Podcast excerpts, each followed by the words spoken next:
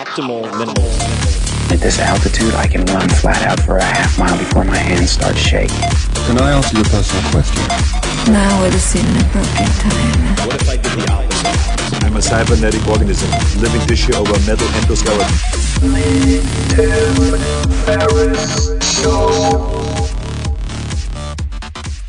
This episode is brought to you by Athletic Greens. I get asked all the time what I would take if I could only take one supplement.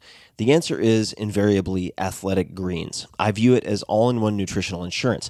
I recommended it, in fact, in the four hour body. This is more than 10 years ago, and I did not get paid to do so. With approximately 75 vitamins, minerals, and whole food sourced ingredients, you'd be very hard pressed to find a more nutrient dense and comprehensive formula on the market. It has multivitamins, multi mineral greens complex, probiotics and prebiotics for gut health, an immunity formula, digestive enzymes, adaptogens, and much more. I usually take it once or twice a day just to make sure I've covered my bases if I missed anything I'm not aware of. Of course, I focus on nutrient dense meals to begin with. That's the basis. But Athletic Greens makes it easy to get a lot of nutrition when whole foods aren't readily available. From travel packets, I always have them in my bag when I'm zipping around. Right now, Athletic Greens is giving my audience a special offer on top of their all in one formula, which is a free vitamin D supplement and five free travel packs with your first subscription purchase. Many of us are deficient in vitamin D. I've found that true for myself, which is usually produced in our bodies from sun exposure. So, adding a vitamin D supplement to your daily routine is a great option for additional immune support. Support your immunity, gut health, and energy by visiting athleticgreens.com slash TFS. You'll receive up to a year's supply of vitamin D and five free travel packs with your subscription. Again, that's athleticgreens.com slash TFS, as in Tim Ferriss Show.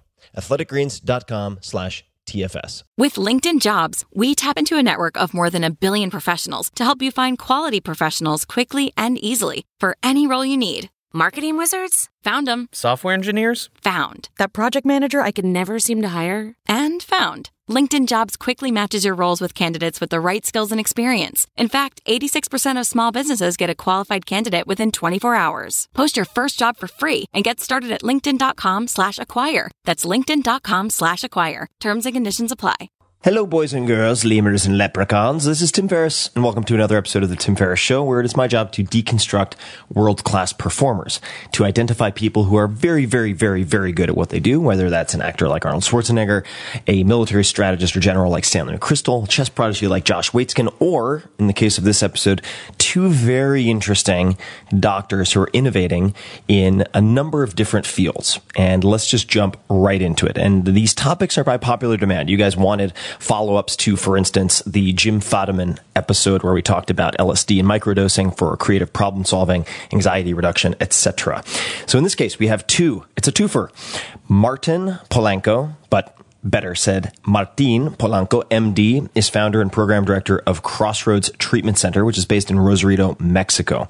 Crossroads specializes in helping patients conquer extremely difficult addictions like heroin and cocaine using the African hallucinogen ibogaine, as well as 5-MeO-DMT, which is sometimes referred to as the God molecule, and we'll get very much into that.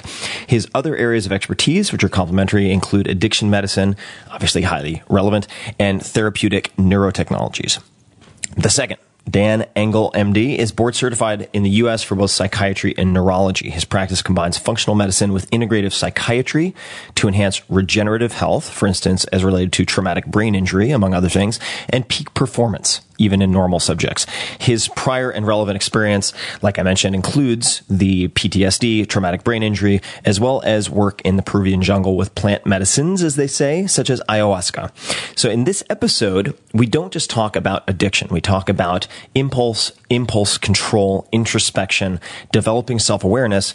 And this is within the context of a number of tools, not only these massively powerful psychedelics and hallucinogens like iboga or ibogaine as well as 5-MeO-DMT, we talk about how that compares and contrasts to say an LSD or psilocybin or ayahuasca, which you guys have heard a bit about in previous episodes, just mentioned in passing, and we'll dig into that.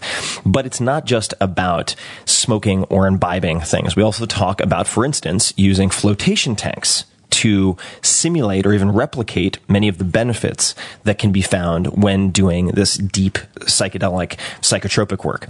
So you don't have to be a drug user or a uh, plant medicine user to get something out of this episode. We cover a lot of ground. So if you are interested in optimizing your psychological performance, emotional control, a la the Stoics and many other things that I've talked about before, this is a very useful episode to listen to. Two caveats. The first is we get into some pretty major woo woo shit in this one. So, uh, I live in San Francisco. I have an allergy to sort of the hippy dippy, burner, holier than thou, ultra spiritual types. Check out ultra spiritual. Google that on YouTube and you'll, you'll find something entertaining. But at the same time, it's very hard to delve into some of the subjects that we touch upon with the uh, the vocabulary that we're limited to when talking about mystical experiences, and we get way out there. So you may end up thinking that I'm totally crazy and due to be taken away in a white jacket, and that's okay. But uh, I think you will find it interesting. The second caveat, closely related, woo woo stuff is not necessarily safe, uh, and you cannot you cannot, I will repeat, explore these very powerful drugs without proper medical supervision. You need that. I am not a doctor. Don't play one on the internet, nor do I play one in the podcast sphere. So do not use any of these substances without proper medical supervision and approval.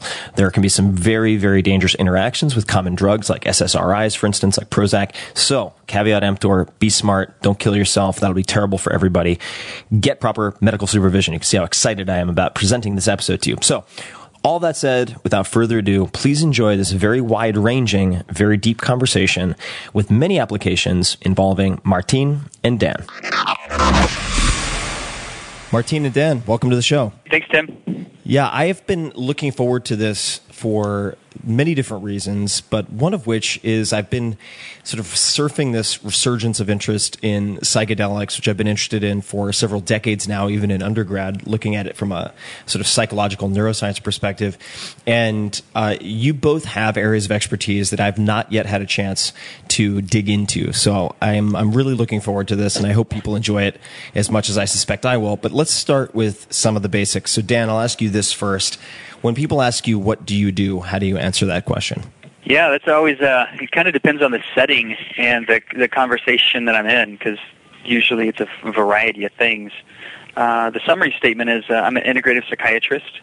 I've in the past run centers that help people transition off of psychiatric medications, experience psychedelic states, uh, rehab traumatic brain injury, and essentially all of those things are helping to awaken our remembering of who we are and what we're here to do. Got it. And where did you? Where were you born and raised? Born and raised in San Antonio, Texas, and went to college in Austin, med school back in San Antonio, and then started to venture out of Texas and did my uh, residency in Denver and my fellowships in Portland. Got it. Okay, I want to bookmark that remembering who we are statement because I think that's an interesting way to phrase it. So we'll come back to that. Uh, Martine, what about yourself? How, how do you answer the question, what do you do? I would answer the question with the brief statement I'm a medical doctor who helps people suffering from drug addiction get clean. And what are the primary ways that you do that? We work with a substance called ibogaine, which is an African psychedelic that has been used for decades to treat opiate addiction and other types of substance abuse disorders. And what is your brief background? Where were you born and raised? I was born in Austria and I moved to Mexico when I was a baby. So I have dual citizenship, but I feel more Mexican than Austrian. Let's let's do a follow up. So we I, I know next to nothing about ibogaine. In fact, the first time I ever heard of ibogaine or iboga, and I think it was pronounced iboga by uh, Hunter S. Thompson, who created this PR campaign, which was half of a joke, but basically accusing this politician of being an iboga addict, which I think is kind of funny for many, many different reasons. But uh, let's talk about psychedelics more broadly speaking. Martine, what was your first experience with? Tell me the story of your first experience with psychedelics. So I became exposed to psychedelics as a teenager. You know, growing up in Mexico, it was something which was part of the culture in certain areas of the country. Um, Mexican law allows tribal groups to partake in ceremonies, whether it's with the mushrooms or with peyote. So it, it was just around in terms of, of circles that used this ceremoniously. And the first experience, I didn't feel anything. I think I was 14 when, when I was invited to participate. It wasn't until I was 21 that I had a earth shattering experience with, with one of the plant medicines. And which which was it? What was the what was the context? The context was just us as teenagers wanting to explore our psyche, and we took mushrooms and went to a mountain. And before we got to our destination, we just we could not continue because of the strength of the experience. It was extremely beautiful seeing that everything was alive, that rocks were alive, the sky was alive, and really being able to see and feel our emotions in a way that we had never been able to. And when did you decide to w- bridge to iboga or ibogaine? So I was finishing medical school when a very close family member was suffering from addiction, and you know we saw her struggle. We had tried all types of different rehab. We had kicked her out of the house and tried the twelve-step model and put her in different institutions. And I came across a documentary where they were discussing ayahuasca and ibogaine, and I became intrigued and looked it up on the internet and saw that this was real and that there was a wealth of clinical research backing up the, the claims that were being made about the substance. So I took her to see a provider, and I was astounded by the change that she went through from one day to another, she had a realization that her drug use was a problem, which might seem, you know, not surprising, but for most addicts, they are in an addictive mindset where they cannot even see that this is a problem and they, they're able to rationalize it. I was um, going to become an ophthalmologist and I had started my training, my residency training in eye surgery, but it always stuck with me how potent this transformation was. So I took a year off to try to open a clinic with another doctor and we did well and we saw success with patients, so we just kept on going.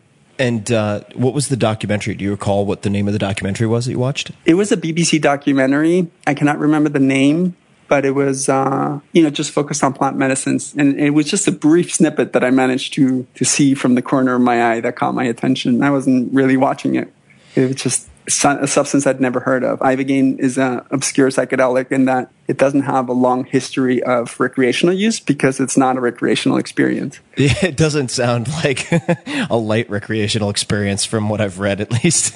yeah, it, it is probably the least recreational psychedelic. Definitely not something you would take and socialize or go to a party or. It's not a light, uh, a light Burning Man. Uh, pre-evening experience. Uh, the so so on that point, I'd love to just ask maybe maybe Dan, we could have a bridge here. So Martin, you mentioned ayahuasca, and that's come up before in my conversation with James Fadiman, who's done a lot of microdosing and LSD research. Uh, how would you characterize the primary differences between, say, use the either the benefits or effects or both of ayahuasca versus iboga or ibogaine? Yeah, they're very different. Um, the outcome can be somewhat similar, but the process that you get to that outcome is very different. Ayahuasca is done in a group setting, but it's a very solo inward journey, mm-hmm. typically done in the dark, in the jungle. You go through deep psychological um, healing, oftentimes pre-verbal healing around traumatic issues. What, do you, what do you mean by pre-verbal? Do you just mean like on a nervous system, like integrative level, or what do you mean by pre-verbal? Pre-verbals typically betw- before those years of say five or so. So between Got birth it. and four, okay. between birth and five, where we don't even really have the language centers connected to the memory centers in the way our brain is developed at that point. And some of the really early but good child developmental psychological studies suggest that 85 or so percent of the personality is set by the time we're five years old. So that means the majority of who makes us who we are, uh, how we see the world, how we see ourselves, how we see others, how we form our relationships, the vast majority of that, as that we experience as adults, is set by our constitutional and kind of genetic makeup and just who we are as our primordial soup when we're born, and all the experiences that we have leading up to before we were even in elementary school. Got it. So there's so much that happens in the psyche that you can't easily access in psychotherapy. And that's one of the reasons that psychotherapy is so challenging to get to the early root. There are ways to do that. There are ways to massage the psyche, massage the ego so that you can start to exhume many of those early experiences, but they're really difficult to, to track, to hold on to, to have like a consistent narrative and to heal. Right. But when you, when you have something like ayahuasca that comes into the mainstream of the psyche through this psychedelic experience, you gain a witness perspective. The fear centers relax. The trauma is brought back up onto the screen of the mind site, and you oftentimes get this replay of very early things, and maybe not even just early things. Sometimes it's just, there's traumas that happen that people thought they had dealt with. Mm-hmm. So all of this stuff that has been in the background, but still shaping how we experience life and how we experience ourselves, comes up to the forefront to be healed.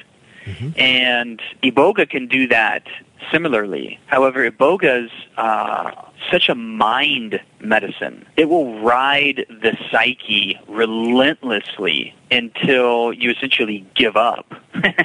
and oftentimes it's described as this controlled death experience. There's a lot of the uh, psyche that will die or that will be released, that will be surrendered to the greater experience of the the becoming who we thought we could be or who we were maybe scared to be without this limitation of something like addiction. Right, without It- the crutch or without the Yeah. the, the mask, whatever that might be. Right. And so, so much that drives what might be addiction is these early developmental, oftentimes traumas that we find various ways as adults to try and compensate for or to medicate or to essentially, through our own trials and tribulations, just try and find a, a, a way to make it more mm, palatable, Yeah. uh, easier to be human. not to interject, but what I what I found just from a to, to maybe give people a concrete example, also in my own experience with ayahuasca, and I won't go too deep into it, but you know, I'm not a by any stretch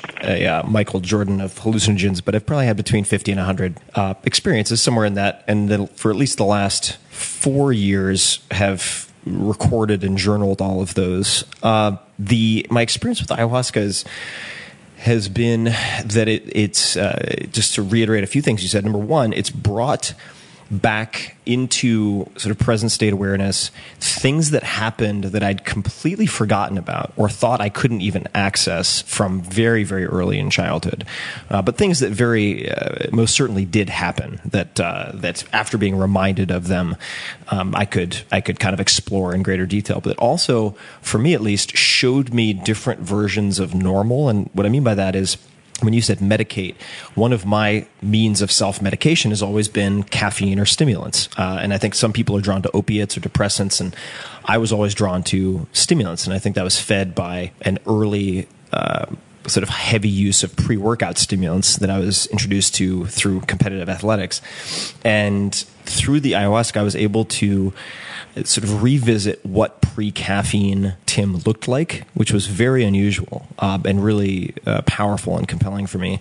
From a symptomatic standpoint, I think it'd be helpful perhaps to walk people through the experience of ayahuasca, and then Martina, I'm going to come back to you to talk about ibogaine. But so if we look at ayahuasca, like you said, it's it's a group experience. Oftentimes, it's done at night in the dark, and what would you say? It lasts like four to seven hours for most people. Yeah. And could you describe what the onset feels like, and and uh, maybe some of the common characteristics that people report? And then I'd love to just kind of get a, uh, a comparison after that from Martine on on ibogaine, which I've never used. ayahuasca is classically described as very visionary. And that being said, it's very different for everybody. Mm-hmm. Like one of my maestros that I sat with, he describes the meditación or the, the, the time where you're experiencing the medicine as being a state that could include three different phases or three different types. And one is visionary, one is mental, and one is kinesthetic or body. So, for example, for me, what times, what oftentimes happens is I get a lot of ideas. I see the network of interrelated factors and potentials. And my my mind starts to understand how things have affected me, how things are affecting the world, potentially the next step for me to take in my journey. That's all very mental. It's also been very somatic. So classically, ayahuasca is very purgative, which means you poop out a lot of toxins and debris and a lot of old emotional stuff. Yeah. It's like the, the, the gut holds so much of the lymphatic tissue, and the lymphatic tissue is related to how we hold on to things, those being emotional things and those being physical or toxins. So it flushes out the GI system. You poop out a lot or you purge, you puke out a lot. And so you're releasing the entire GI system from what it's been holding on to. And the GI system is the, the earliest formed um, system in the body. It has the same the same dermal structure as the skin or the ectoderm. And when we start to unravel so many of these early psychological traumas, we realize so much of that is connected to the gut and how people experience their own mind. Where and then we we take more of a cross-lateral comparative to the second brain research, and we see that most of the neurotransmitters that are produced and stored are in the gut, not in the brain. They get transferred to the brain. Mm-hmm. So, so much when the gut heals, when you release all of that stuff, you start to think more clearly and it upregulates all of our neurochemistry. So, ayahuasca is classically described as an antidepressant, too. Hmm. It's been very successful in helping people transition from chronic depression into what would be called euthymia or or normal mood. And many people don't even know what that feels like, but optimism, faith, courage, strength, personal empowerment. Then we also get into the whole set and settings of that too. And I think that's an important thing because there's a lot of medicine being offered worldwide now by many people who are not very experienced. Yeah, I definitely want to come back and talk about that Yeah. because I think the risks are worth exploring, including uh, and we and we'll come back to this. But you mentioned going from depression uh, or chronic depression to a more normative state. But if people are say on heavy regimens of SSRIs like Prozac and they go straight into ayahuasca, um, that's a no-go. That's a big, Right. big no go. So Right. we'll, we'll come back to that. Uh, thank you for that. Very helpful. Sure. And Martine, could you perhaps walk us through iboga and how it differs in, in your from your perspective, the experience? Sure. So the first thing is I want to um, just make clear that iboga is the plant which is used in Africa, and ibogaine is the primary alkaloid. So it's one of the active components in the plant. So at our clinic, we use ibogaine to detox patients, and then we use iboga as boosters or supplementary medication after the treatment. Although ibogaine and iboga are classified as psychedelics. The more accurate description of their effects would be oneirophrenic, which means dream creating. A typical experience with ibogaine is long lasting. It has three major components, and, and the first one is the visionary component, which can last anywhere from three to 12 hours. And by visionary, we mean visual. Uh, vis- Visual, Visual correct. hallucinations. Yep. Yeah. And these hallucinations are perceived almost like watching a movie of your life. It's a life review, and people report that in the back of their eyelids, they have these gigantic screens where they see images from their childhood. They see opportunities they missed, people they've hurt, and unfinished business that they need to resolve. Many cases of addiction are linked to post traumatic stress disorder. And this can also be resolved by ibogaine because it allows a person to go back to that traumatic event and experience it without any emotional pain. So one is able to go back and let go of the experience, come to terms with the experience, or just recontextualize the experience. Like Dr. Dan was saying, a lot of trauma that happens is pre-verbal. So it happens to people when they're before five years of age. And the brain stores this just as an emotional charge because there's no words associated with the experience. So Ibogaine allows them to go back and see what happened, almost like they're floating in the room as an observer. And because they're seeing this experience through the eyes of an adult, it allows them to put it in a different context.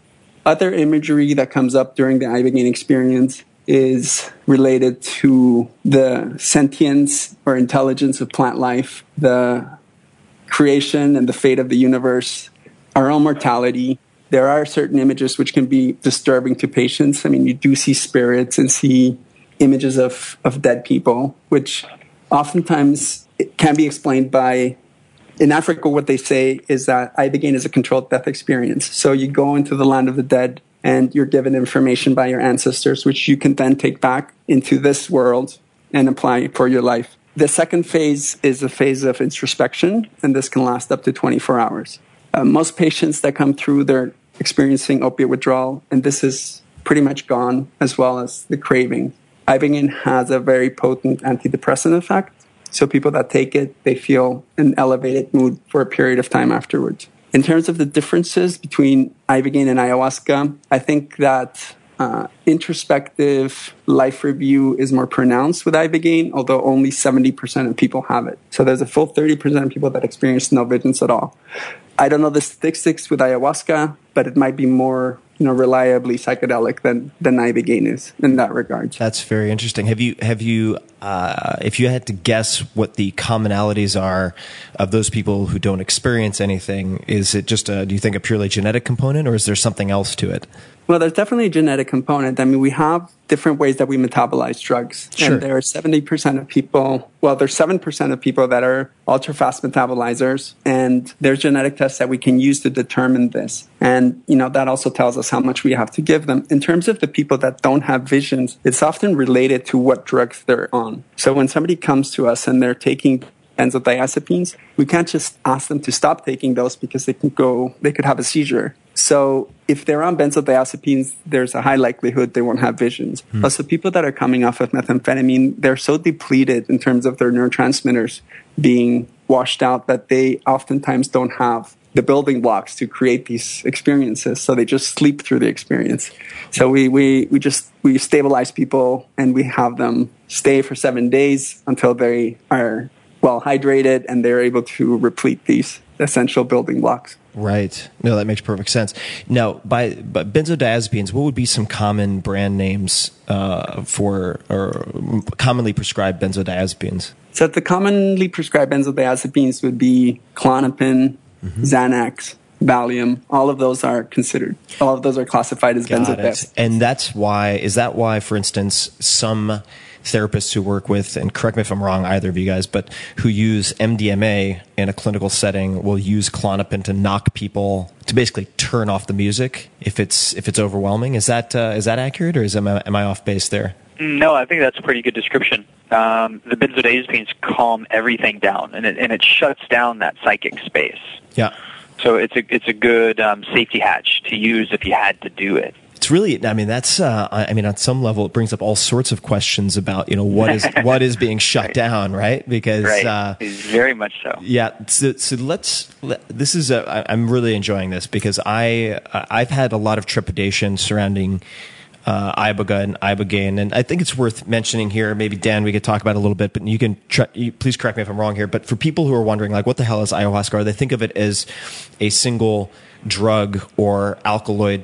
Uh, the way I've I've tried to describe it to people is, uh, if if if say. Uh, iboga is to ibogaine as magic mushrooms is to psilocybin, right? And then you have ayahuasca, which is more like a cocktail, like an old fashioned, and it, the, you have these principal ingredients, which are the, I guess, the chacruna leaf, which has the DMT in it, but then you have this vine that contains a monoamine oxidase inhibitor, which allows the DMT to be absorbed orally. Uh, but then you have people, I mean, depending on the person you're working with, who kind of throw in a little bit of toé or a little bit of God knows what. so Right. it's very hard. It's hard to standardize in a therapeutic session ayahuasca, whereas you can more easily sort of standardize and therefore gather reliable data on dosing, for instance, with something like psilocybin or LSD or ibogaine or 5-MeO-DMT, which which we'll get into. With the ibogaine experience, and this is just something I've heard because I haven't looked at it very closely uh, after hearing this, which is kind of silly since I should have probably verified with someone like yourselves. But does does ibogaine have a very strong central nervous system stimulatory effect? Uh, because someone had told me that, and I'm very sensitive to say certain types of beta agonists. Like uh, there was a point in time when I was experimenting with yohimbe bark and yohimbine for fat loss, which made me feel literally like I was going to have a heart attack and die, even on a moderate dose. and so the idea of having that experience for six to twelve hours or even more, like- right. And with and with Iboga, it's more like 36 hours. Yeah, right. Which is like I cannot imagine Right. anything I know. worse. Right? Like Iboga is like Everest, man. Oh. You know, it's it's climbing a huge mountain. Yeah, and so do you? I mean, does it produce that like salivary response from central nervous stimulation, or uh, is that am I blowing that out of proportion? Well, the, there is a stimulant effect, but it's very mild. And mainly what it does at low doses, it increases awareness and focus. At higher doses, I mean, you're so overwhelmed with the visionary and the visual experience that you're not really feeling the stimulant effect. It does keep you up for a couple of days. And some of the theories are that because it is stimulating rapid eye movement phases in the brain that you have a less less of a need for sleep. So you could be, you know, having insomnia for days afterwards and it could be that your brain doesn't need as much sleep as it did before. That's really Um, interesting. So, just as a side note, when I was uh, doing my undergrad at Princeton, I wanted to specifically work in a lab with a guy named Barry Jacobs because he did LSD research, and the junior paper I wrote was on similarities between uh, LSD states, induced states, and REM sleep. So, this is really, really cool stuff. Mm-hmm. Uh, yeah, I mean REM is fascinating. I mean this is this is a phase where the brain kind of restructures itself and gets rid of kind of garbage and, and forms new memories. So in a way, addiction is a learned behavior and it can be considered a maladaptive learned behavior. So ibogaine goes in and shakes up all these connections and kind of breaks the bonds between the triggers and the cues and the response because it's a habit as well. You know, when you when you have somebody who smokes cigarettes and you give them a cigarette, automatically they will reach for it and they will light it without even thinking because they become unconscious behaviors and ibogaine makes them conscious. So so this REM component is a big component of, of, of, of way it is that it works. Yeah, Dan, have you personally used? Have, have both of you? Well, let me make this question less of a scatterbrained, scatter shot approach. Uh, Dan, ha, have you used uh, iboga or ibogaine? Ibogaine. I have so much trouble saying the ibogaine. Uh, uh, have you used either? If so, I've used both.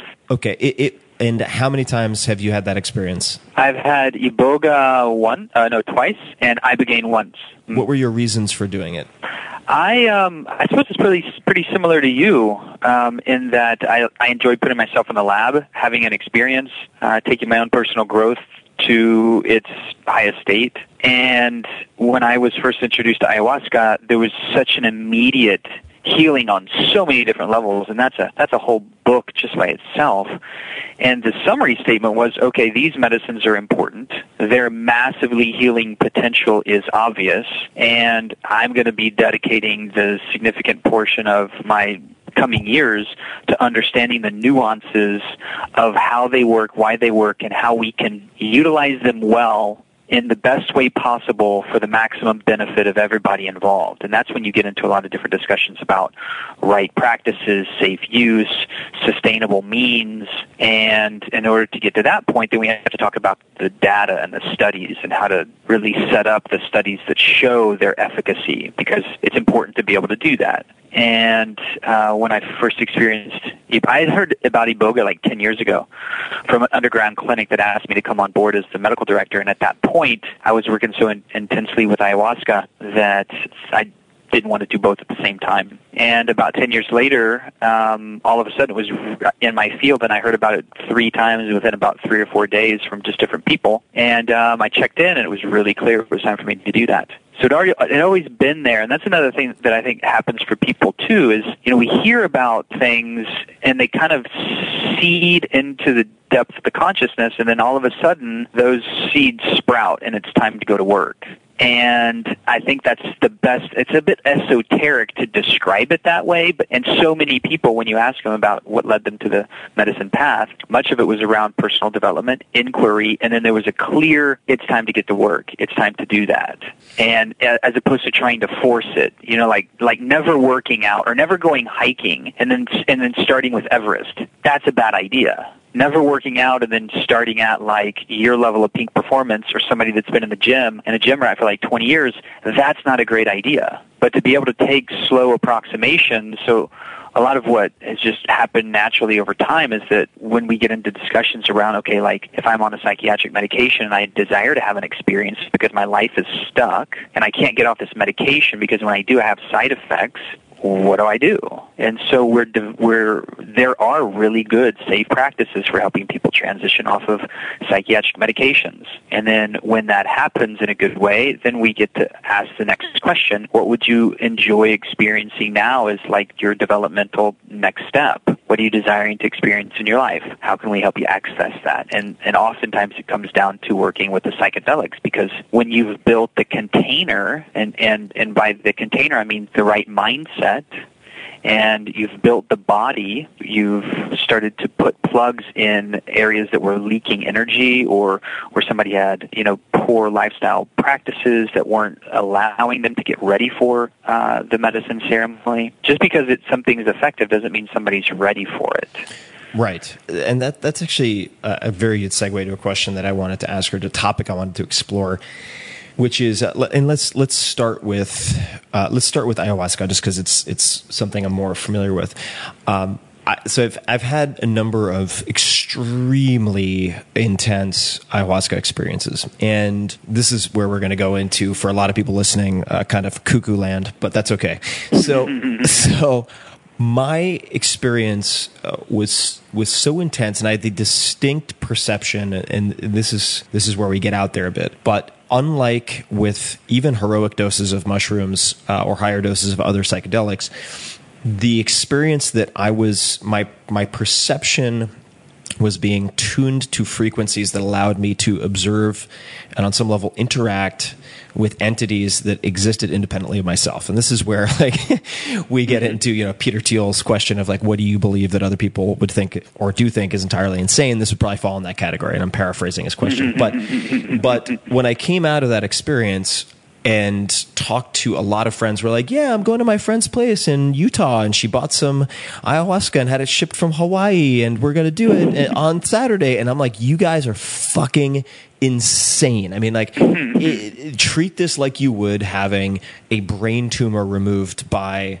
a brain surgeon. It's like you would hmm. spend months if you had the luxury of time to research all of the best doctors treating it like a life and death decision because of what could go wrong uh, if it were done incorrectly. And maybe i'm being a drama queen about this but i came out of it really feeling like it deserved it warranted that level of caution and preparation and due diligence. S- and, and I'd, I'd love to hear your thoughts on that because it's become such a sort of uh, it, it, it helps it has a very cool sounding name to English speakers like ooh ayahuasca you know they just love saying it and or la, la purga la purge or whatever you know it has a lot of cool nicknames but it's become this very uh, de jour Chic top hip chic cool. hip conversation and it scares the shit out of me when I think about people treating Right. this like a pseudo recreational drug because I just feel Right. like people could go off a cliff and lose their tether to reality and just like never come back if they if they if they really just don't treat it with with a suitable level of respect. Anyway, I'm going to stop now, but I'd love to hear your thoughts because maybe I'm blowing it out of proportion. I think you're right on about that. And uh, Martine, if you don't mind, I'll just I'll, I'll get in on that discussion, and I'd love for you to come in too. Um, I think you're right on with that. And I think that's exactly what happened in the 70s when LSD and all the other psychedelics were put into Schedule 1.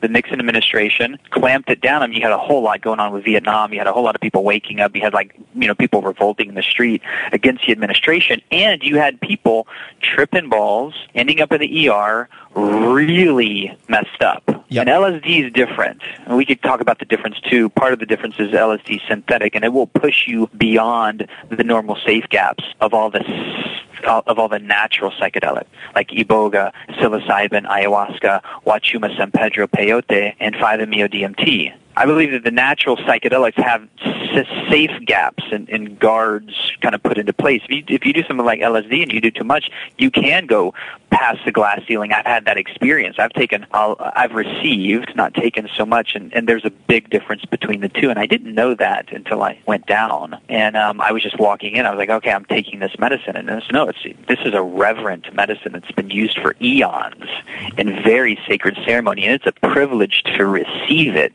as such Right. Pray it up and really be grateful for the opportunity to receive it. And so, and I and I've done, and I've experienced a lot of different psychedelics in a lot of different arenas, um, including ayahuasca. And I lived down in the jungle for a little while, um, uh, for about a year, just doing a series of dietas because that was my apprenticeship path. And the dieta is a bit of a stronger ceremony and a longer ceremony. And you're working with uh, other plant medicines as teachers. Um, but yeah, you're right. Ayahuasca has has this kind of like chic flavor to it now. You've got 60 some um, 60 plus circles just in the LA area alone. That scares That's a me. lot. That scares me to death. right. I know it's crazy. It really is. So I'm glad we're having these levels of conversation. It's a natural consumer driven movement. We're having another resurgence of the research and the interest, which is super exciting.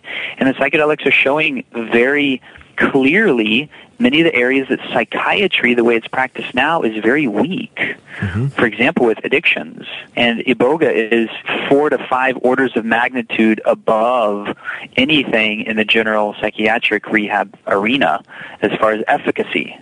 And you have that same thing with post-traumatic stress disorder resolution, chronic PTSD with MDMA. That's why MDMA is going into phase three trials. Uh, psilocybin is going into phase three trials because you have such a success rate with people having spiritual experiences and going through end-of-life transitions and being relieved of their anxiety and really being able to walk through death with dignity and strength. Yeah, for So there's so many different arenas where it's really exciting, and I think your example of heart, you know, brain surgery, spot on, really accurate, and really, and and and because it it puts into a person's mental construct the order of importance of being able to know that when you are in the midst of that facilitation, that it's done with somebody who's, for me, number one is integrity because in that space you can really get screwed up by people who aren't um, serving the medicine with an altruistic intention. Yeah, they're serving the medicine definitely. for their own Yeah. ego or power. or yeah, or sexual conquest. I mean, let's be honest. There- Right. there's a lot of bad behavior, and uh, it's turned into a cottage tourist industry in Peru where. Uh, West, well, not always Western, but non-native tourist women who want to have ayahuasca experiences, not always, of course, but it, with not a very low frequency, end up having. I saw that totally firsthand. yeah, sexual experiences with uh, Right. you know shamans who are have less than pure motives, and um, I, you know I don't, I'm not trying to play the reefer madness to, you know scare real for people, but I just I, I think uh, it's important for us to, and I appreciate you just underscoring that this stuff really needs to be taken seriously. And I'll just give another personal example, which is whether it's localized or sort of full body seizures are not that uncommon on you know tremors if you want to call it, to call it something less scary is really not that uncommon on say ayahuasca. I don't know uh, does uh, let's jump over to martin for a second. So martin do you say iboga or iboga or is it both We say iboga, even though the proper pronunciation, according to uh, the English language, would be iboga, but I think it's become a cul- cultural norm and standard to call it ibogaine and iboga. Okay. with with I- with iboga, what are the what are some of the the scarier aspects aside uh, of the experience for people, other than seeing uh, imagery of spirits or dead people? Which I should say, from the photos I've seen, it seems like to just kind of layer on the terror aspect. It, it, it's the isn't it the Bwiti tribe that uses iboga principally, or, or are there are there others? But they paint their faces white, do they not, when they're surrounding people who are having that experience? Uh, correct. And then when it's taken in the African context of the Bwiti religion, it is a communal experience. So the person undergoing the Iboga experience is, is requested and required to participate, whether it's dancing or sharing the visions. And for a Westerner, it's it's very difficult because these are such personal images that are coming up. And and I want to circle back to what you said about brain surgery. I think it, it is a type of psychic spiritual surgery and, and that's why it's so critical to have preparation before the experience and then a period of integration afterwards because you are in this opened up and receptive state and more suggestible and whatever habits you incorporate in, in the, the weeks afterwards they they can stick and these can be good or bad i don't i don't remember exactly what the question was i went on off on a tangent. Oh no, that's okay. I was just asking about the uh, what aspects of the iboga or ibogaine experience can be most terrifying to people going through it the first time. Sure. So, I mean, from a medical standpoint, for us on the other side, looking at somebody going through the, the experience, I mean, we see a drop in the heart rate. We see some drug interactions which are which can be problematic. So, for example, somebody who is taking antidepressants or certain antibiotics that use the same pathway in the liver that metabolizes ibogaine, they can have arrhythmias. And you know, as a medical professional, this is not something you want to see. So, so that, that can be scary for the patient undergoing the experience. I think just being confronted with who they really are and not being able to look away can be difficult. And patients who are using opiates, they generally are trying to numb themselves. Right. They don't want to think. They don't want to feel. And Ibogaine really forces them to have that discussion. Like, look, look, look what you've done, and you know, look where you will end up if you continue using. So it, it, is not a fun experience for them. And pharmacologically speaking, I, I was so fascinated when reading about iboga and its applications to opiate and for instance, you know, heroin addiction and how it seems to mask the withdrawal symptoms because those can be so severe. And I was just pu- so puzzled and kind of amazed by this. Pharmacologically or biochemically, what is happening that allows that to work? Sure.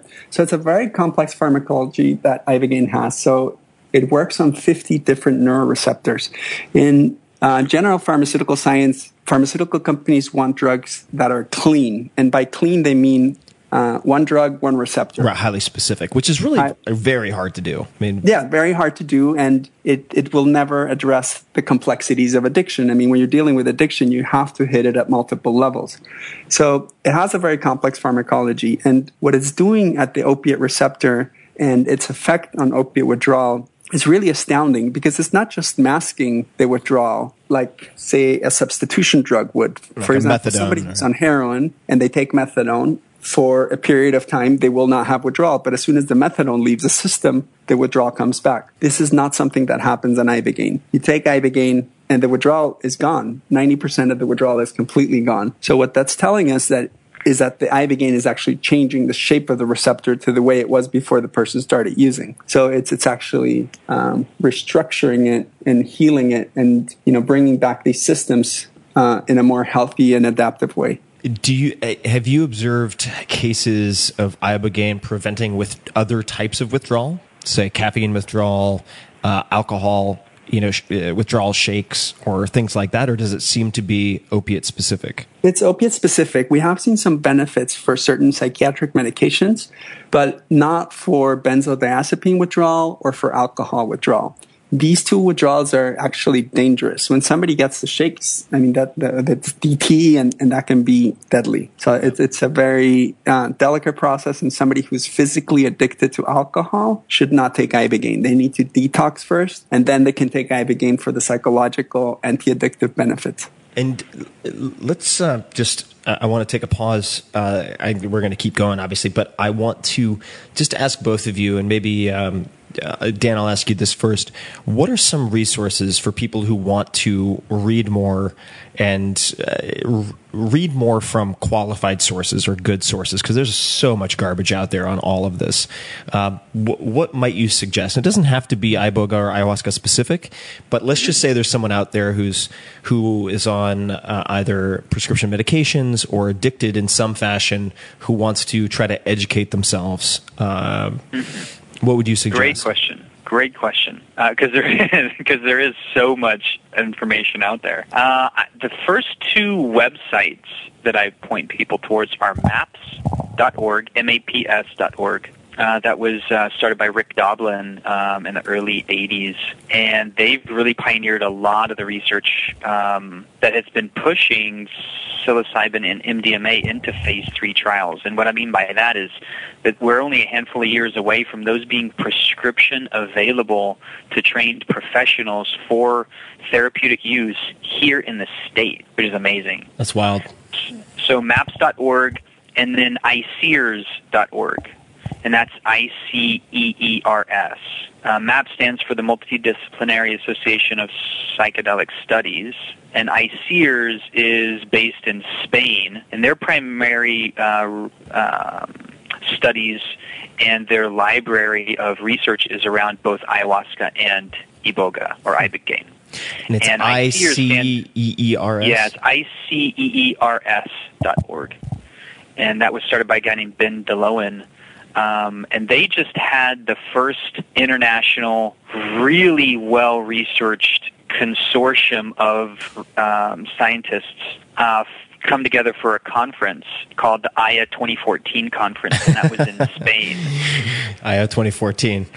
So, yeah, and that that was a really good one. I think that stands for the International Consortium of Entheogenic Education and Research Scientists, Sciences, or something like that. And they're doing essentially kind of what you talked about earlier, which is part of the challenge with ayahuasca is to make it clean, consistent over time. And in, until you can get to that, you can't really study it very well because Right. in the jungle, you've got all these guys making up different kinds of brews. It's kind of like how we make chocolate, you know. Right, right. Chocolate has like principal ingredients, but then everybody throws in their own stuff because their palate is different. right, and you're like, oh shit, I'm allergic to paprika. Oops, like didn't realize it was in there. Yeah, Right. Or oops, I didn't know that guy put toé in there. Which is right? not, and not so to toé be is trifled like with. Yeah, classically used in brujudillo, or like we were talking about, you know, being able to like actively manipulate people. So you really have to know who you're getting the medicine from, and then to be able to to, to look at it scientifically, know its purity, its potency, its consistency over time. And with ayahuasca, you're principally using two different plants like you said, the vine and the leaf. So when we when we take a scientific research approach to it, you can get that that purity and potency quantified and consistent over time, and therefore really start to research it. But there's not a whole lot of pharmaceutical industry funding, right, for these kinds of psychedelics. Well, I would well, I would imagine. I'll just play devil's advocate. uh, Devil's advocate here. It's not so much that it's threatening; it's not profitable, right? So it's it's a slightly it's a subtle difference. But I would imagine these phase three trials, and correct me if I'm wrong, but I mean fa- the, these trials cost money. So I, I would have to imagine that they're being funded by some pharma company who's like thrown on a methyl group or something to make psilocybin, you know. Whatever mm-hmm. tetra Yeah. methylfolate psilocybin so that they can patent it and protect it. I would I would have to imagine that it's a slight Yeah. variant of some type.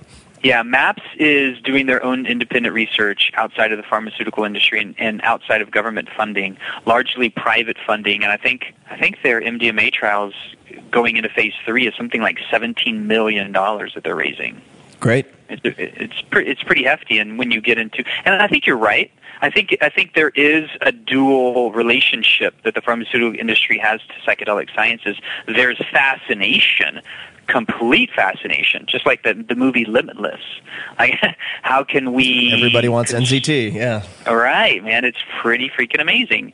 And sure, I think the first the first um, uh, hurdle is going to be can we can we patent this? Can we make it profitable?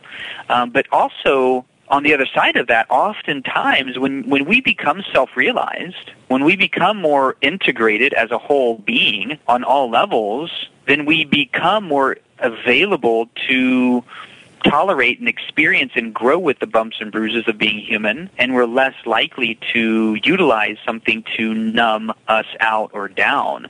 And that's not to make psychiatric medications bad. I did that for a long time, and every medicine has its place. And sometimes when the psychological suffering is so bad, and the only thing you have available is a psychiatric medication, then use that. That's that's what the medications are for. And when they're used, they should be used with mindfulness for a particular period of time with a very clear plan on how to successfully titrate them off. Right. And that's oftentimes what we're not taught as physicians, even Sure. in our schooling. Well, I mean, not only taught, but I mean, not really incentivized, right? I mean, in so much as it's um, you have limited time and resources to allocate to each patient, and if you're within a traditional sort of HMO PPO structure, it's as much as you might want to um, to have a financially viable career. It's very difficult to build that in, right? I mean, where you're Totally. You're like the average interface with a client's like 12 minutes. Right, exactly. But let's talk about another one of these tools because the and Martina, I'm going to come back to you here. 5-MeO DMT and Dan, I might come ask you to add to this because you I think threw a FIDO at the beginning of that, which I'm very interested in. But Martine, could you explain what 5-MeO DMT is and why and how you use it? Sure. So 5-MeO DMT is a cousin of DMT. DMT is found in ayahuasca, whereas the 5-MeO DMT is naturally found in certain plants and in the venom of the Sonoran desert toad. This is a toad that lives in northern Mexico and southern Arizona. And it's being used for thousands of years by Mexican indigenous cultures to induce states of mystical consciousness. what we like about this medicine and what, what is particularly useful for drug addiction is that it reliably occasions mystical experiences. So I would say the majority of people that take it have this sense of unitary consciousness uh, that all is one, that we're all love, this sense of your heart being open. So by incorporating it into the treatment program, we can help patients who've had the Ibogaine experience to feel a certain sense of release from, from the material that came up and of motivation and inspiration to move on with their life. Um, as described, Ibogaine can bring up a lot of stuff from the subconscious, and people are overwhelmed after the experience, you know, just thinking about, like, oh my God, this is my life, and what am I going to do now? And then they have the 5-MeO experience, and all of those preoccupations are just blown away because they realize that they are divine beings. And when you have this this realization that you're indestructible and infinite and divine, then it's very hard to put a needle in your arm and continue using. So it, it, works on, on many levels, but I do see such a profound effect on patients when used in combination with with ibogaine. How are the ibogaine and 5-MeO DMT administered? So is the ibogaine oral? Is that intravenous? How is that administered or smoked?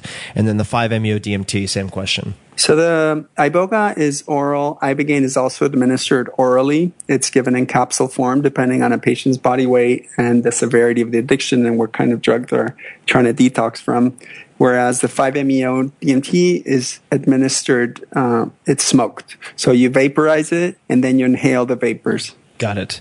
And do you always use them in combination, or uh, and if not, how do you choose which to use with whom? So for for patients who come for for the drug addiction treatment, it is part of the program. Some people, if if they don't want to, they can they can decline to participate. The experience of the 5-MeO on its own is profound so some people are just coming for that. But, you know, our, our main treatment is treating drug addiction with ibogaine and we use the 5-MeO at the tail end of the experience. So they're not used they're not used at the same time, but during the same week I see. so the 5-MeO is used after the typically after the iboga. So it's the sequence then is iboga, ibogaine, 5-MeO DMT. Yes, actually, ibogaine, and then the 5-MeO. And then if, if they have any residual symptoms, we can give them some capsules of root bark, which would constitute the iboga. I see, I see. And by residual symptoms, you mean uh, addic- addiction related? Um, I was yes, so withdrawal related. So uh, sometimes some some symptoms that remain after a detox with ibogaine can be restless legs, a little bit of anxiety, some tearing, but these are minor. Mm-hmm. Generally, when people are going through withdrawal without any assistance, they have intense anxiety, they have vomiting, they have diarrhea, and none of these are present after an ibogaine experience. But if there's some residual uh, you know remaining symptoms, then these can be easily treated with you know conventional medications or with these small doses of iboga root bark. Yeah, the symptoms sound like me if I have creatine and too many espressos on the way to the airport. But right, for some reason, I need to learn that lesson over and over again. But uh, the the 5-MeO DMT uh, for your purposes, what do you what plant are you deriving that from, or is it synthesized? So we're actually using the venom of the Sonoran desert toad. So now, we is, use is that the dried venom? I'm, which, so, I'm, sorry to interrupt. Is that the same as uh, bufotenin or something? Uh, is, is, that are those different compounds? I apologize. I'm throwing a monkey wrench into the. Uh, sometimes there are like circles burned into the arms of subjects and they're sort of put venom or into the skin. yeah, that's skin. a totally different uh, experience and a totally different frog. It is okay, and yeah, a, diff- a totally different use. Okay, it's yeah, called that, That, the one exactly the one that you're referring to when they burn the skin and ins- and administer the poison. That's called Kambo. Kambo, and where is that? Is that that's also Amazonian?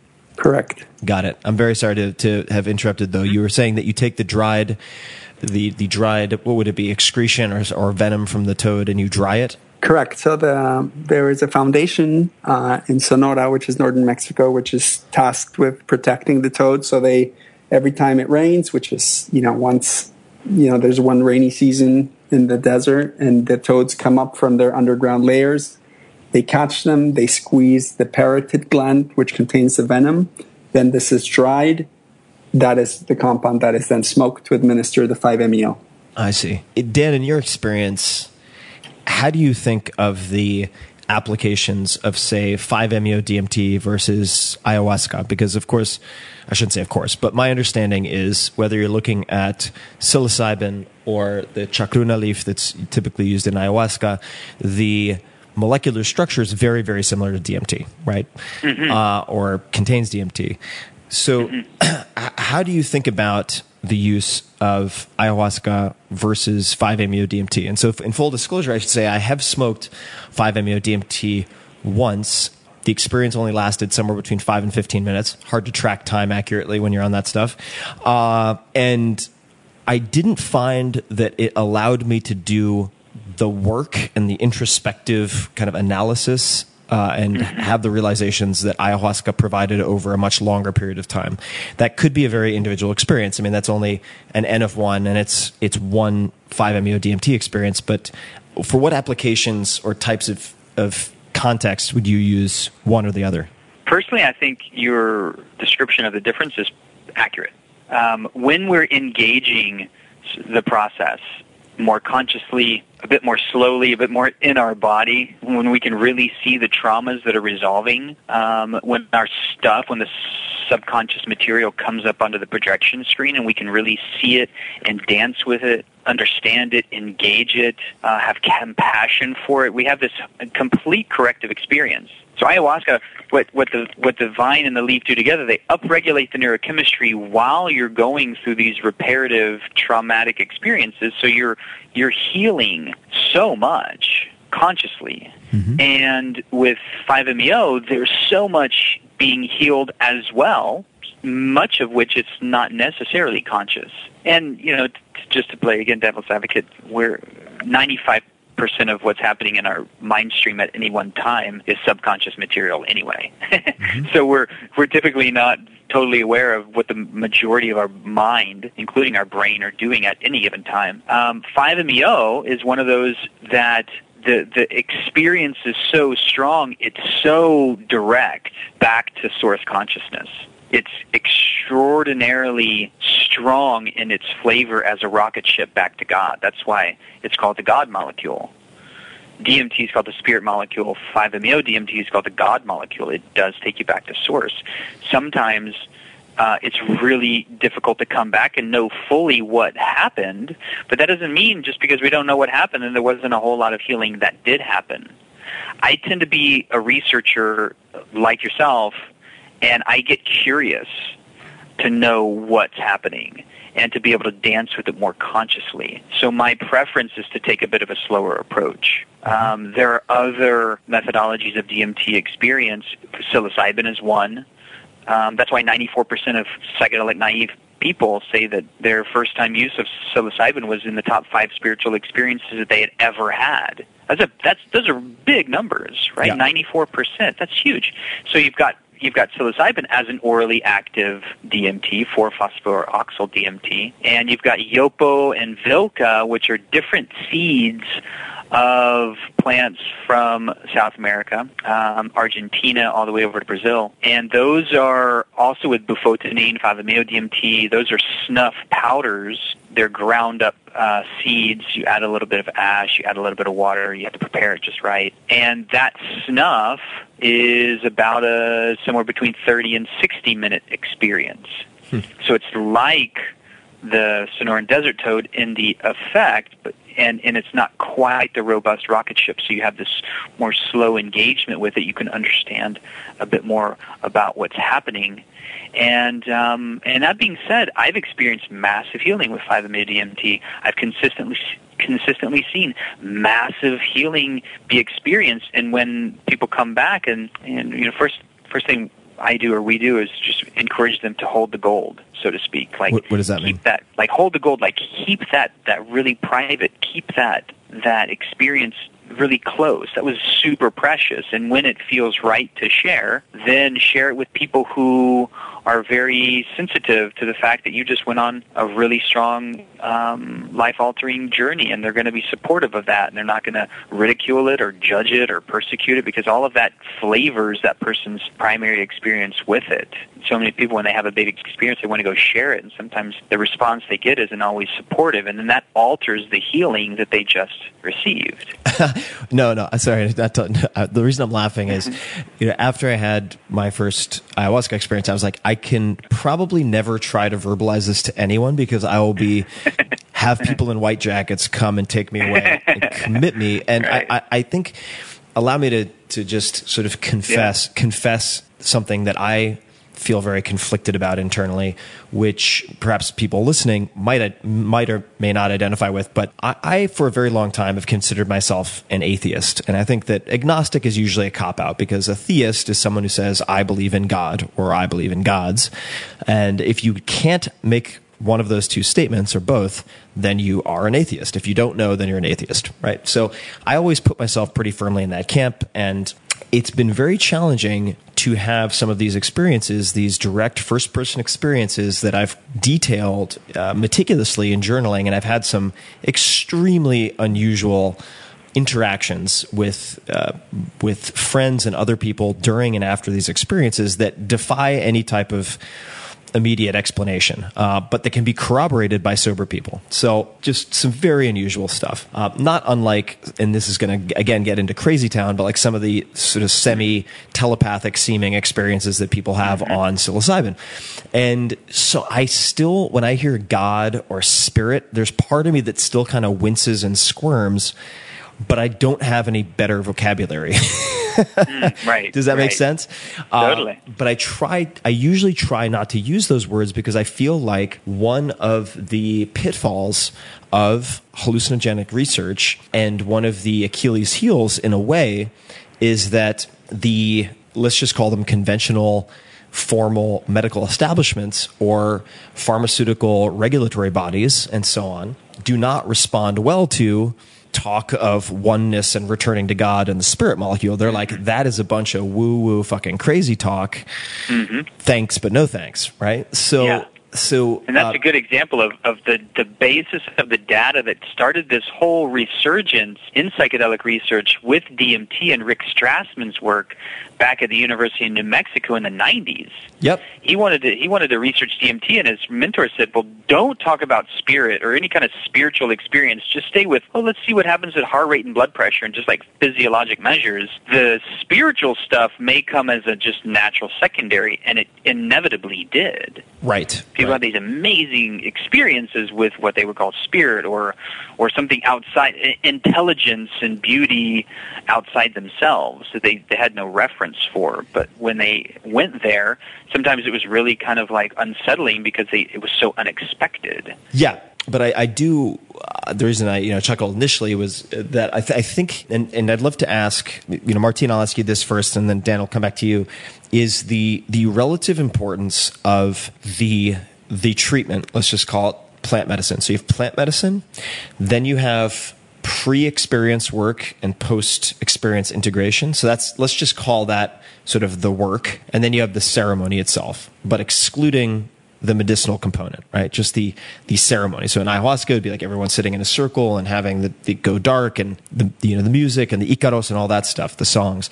And then in uh, with iboga, it has its own thing. Uh, I'd be very curious to know what you think, how you would weight the kind of importance of those. Um, and and let's just.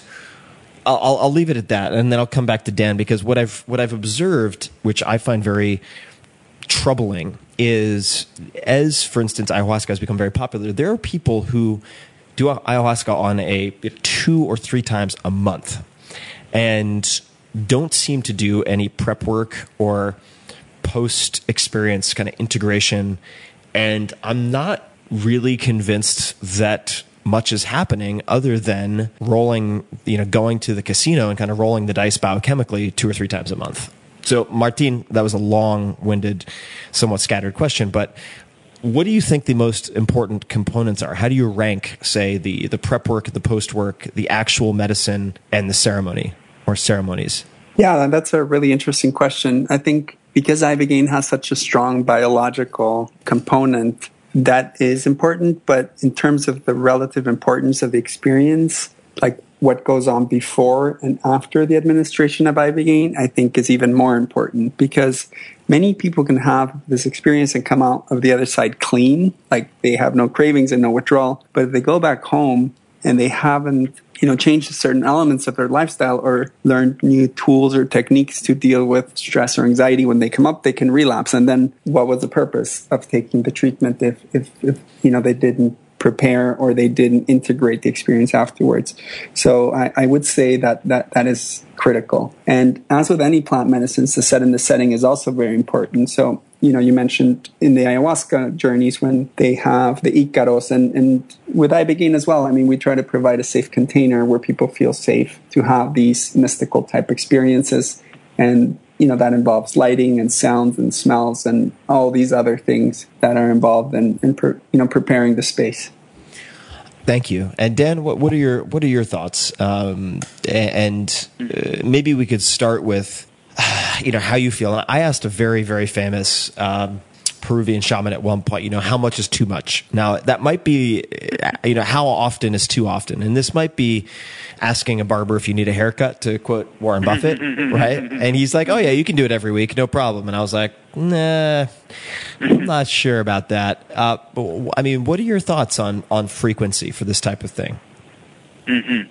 Well, the biggest hole in the whole system that I see as far as the medicines becoming more and more available is exactly what Martine is describing in the integration work. We're occasioned with so much, and, and I'll, I'll use another example. When before I ever was on the, the psychedelic path, I was into Lakota medicine mm-hmm. and sweating and going on vision quest and going to sun dances and spirit dances and these sorts of things. And I went up on the vision, and I went up on the mountain, what they what they call Vision Quest, and I came back and I was. That's no food, no water for a period of time. Yeah, yep. yeah. You go with a prayer. You set a space. You stay in your circle. You sweat on the on the beginning. You sweat at the end. And my uh, one of the elders who was holding the fire for me when I came down, he said, "Great, you had a good experience on the mountain. Well, come back in a year and tell me what happened because it's going to take you that long to figure it out." and I and and I didn't really know what he meant at that time, and I certainly knew what he meant a year later. And there are still things that I'm working out from my iboga, the first time I did iboga a year and a half ago. I'm still learning about that ceremony. I'm still learning about my ibogaine experience six months ago. I'm still learning some of what I did in my first series of dietas with ayahuasca. You know, and I mean, there's so much that just continues to unfold. And if we are going to ceremony and going to the medicine as a crutch to avoid doing our own work, because the medicines do help us feel better. They upregulate neurochemistry. They will help you feel better in the short term. And if you keep coming back without doing the necessary integration work and taking that, another example is taking that that yoga off your mat into your life or your meditation off the cushion into your life, well, let's take ceremony. Let's, let's receive the medicine work out of ceremony and put it into our lives. That's integration. And that's when our lives significantly start to change. Right. And most people are not talking about integration. Most people are really excited about this new kind of you know chic thing to do and and that's not to minimize their you know deep prayer and coming in for some healing and the fact that they're probably receiving a lot of healing but and we still know that the maximum benefit that comes from any healing ceremony like that is the integration and making it actualized deeply in a person's life and so the, for me the the preparation's important. And i think of maybe like two ceremonies out of several hundred that that I had an intention that is that is that was exactly what happened in the ceremony, or that was like realized in ceremony. Like I'll go in with a particular intention, but 99.5% of the time, something completely different happens that I didn't expect. you know, so intention's good, preparation's good, cleaning out the physical vessel. You know, just being able to to be fairly self-contained and and be self-observant, and these sorts of things are important. The setting is extraordinarily important, like we were talking about before somebody that's in that's integrous. Um, you know, I think what do you mean I think by that? about it. Um, they have a high degree of integrity and altruistic intention. I think of it as like okay, it's like the E3 check. What's the person's experience? like have they been pouring medicine for longer than a, a you know a month? And Oh, you're, ta- you're talking about the person actually leading the Yeah. experience. Yeah. Exactly. What's the facilitation's experience? What's their energetic? Kind of like you know, are they do they hold a, a good space? Are, are is their energy clean, or do they feel like they're kind of manipulating the space or getting something out of it? And then third is, do they know how to work as a spiritual EMT? And do they know where the ripcord is if you can't find it? Like if shit really goes down, Yeah. for example, like you were talking about with benzodiazepines. So there's a way to just kind of judge whether or not or perceive whether or not the, the set and the setting is, is good. And then the biggest piece still in making that gain actualized is the integration. Yeah. And I think we're understanding more and more about how important that is um, because I've seen exactly what you've seen, which is people just keep kind of circling around the ceremony space and dropping in and dropping in and dropping in, and they don't seem to be getting significantly better. Um, and that might just be also something that they need to work out. And, Yeah. and the they're in a holding pattern until the external support comes. Um, and the, a, a last point that I'll say in that regard is that the medicines are typically, when held right, extraordinarily safe. And there is uh, a threshold of going too far. There is a potential downside of drinking from the fire hose a little too strongly. Yeah. Um, No, For absolutely. example. Yeah, and I, I mean, I would just say uh, to people. I mean, you mentioned you know clean energy, and again, we get into sort of a set of words and vocabulary and adjectives that are not commonly combined. So people are like, "What the fuck is this?" But I will say, like, I've been in settings where you can tell people are kind of offloading some really dark shit, and I had an ayahuasca experience where there were six or seven people in the room, and two or three of them just like I, I had that kind of dog like reaction to them as soon as I met them. I was like, not good, not good at all. And sat down and I drank a heavy dose of medicine and completely I, I was I remained completely sober. That was the, that's another weird thing about some of this stuff is it, it was completely negated. My body just somehow or mind just negated the experience. Like I could have done Sudoku and just dri- driven home.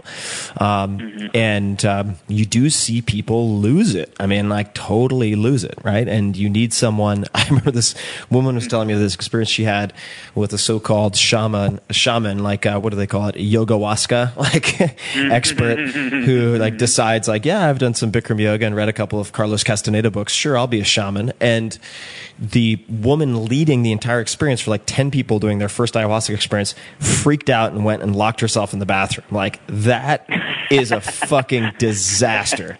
Um, you do not want that to happen. But um, the um, total rough segue, but I'll do it anyway because it's kind of my, my specialty. Traumatic brain injuries.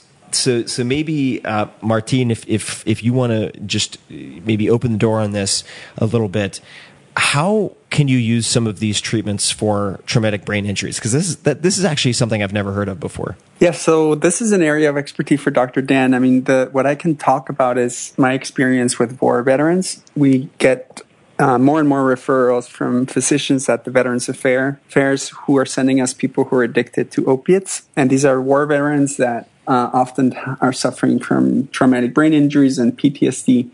And there's no uh, studies that you know back up the things that we're seeing, but ibogaine does have a neurogenetic effect, so it causes neurogenesis, and this is new brain cell growth, and that has been documented in preclinical studies. So some of the benefits we're seeing are likely attributed to that.